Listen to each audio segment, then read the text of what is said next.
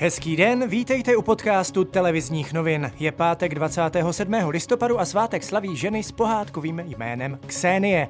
Dnes bude převážně zataženo mlhy a to i mrznoucí. Na Šumavě bude jasno až polojasno. Teploty se budou pohybovat mezi 0 až 4 stupni Celzia. V tisíci metrech na horách bude kolem 2 stupňů. Odborníci opozice ani vláda se nemůžou shodnout na tom, zda od pondělí rozvolnit protiepidemická opatření. Důvody vysvětluje premiér Andrej Babiš.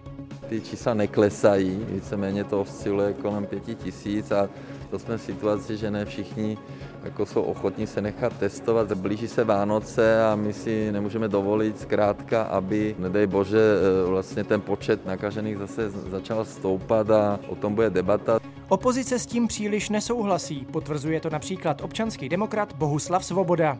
Já jsem rozhodně proto, aby se uvolňovalo víceméně v těch kolejnicích, které naznačuje PES. Vládní koalice se zatím neschodla na podobě daňového balíčku. Ve čtvrtek měla zrušení superhrubé mzdy spolu s navýšením přídavků na děti řešit koaliční rada. Andrej Babiš ale jednání zrušil. Premiér se namísto toho sešel pouze s Janem Hamáčkem. Šéfové koaličních stran se na jednání shodli alespoň na zvýšení přídavků na děti. Na daňový balíček, který prošel v kontroverzní podobě sněmovnou, mají však nadále rozdílné názory. Pivovary budou nejspíš i do budoucna osvobozeny od spotřební daně za vylité nebo jim vrácené pivo.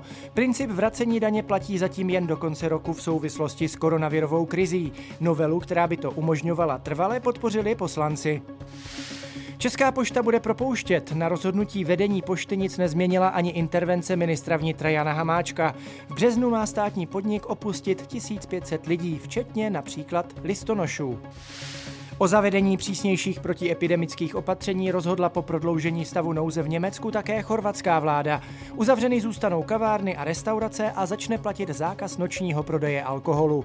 Opatření mají platit od této soboty minimálně do 21. prosince. Spojené státy americké uvažují o uvolnění restrikcí pro cestování z evropských států a Velké Británie. Momentálně kvůli pandemii nesmí na americkou půdu vstoupit nikdo, kdo se v posledních dvou týdnech nacházel v zemích Schengenu.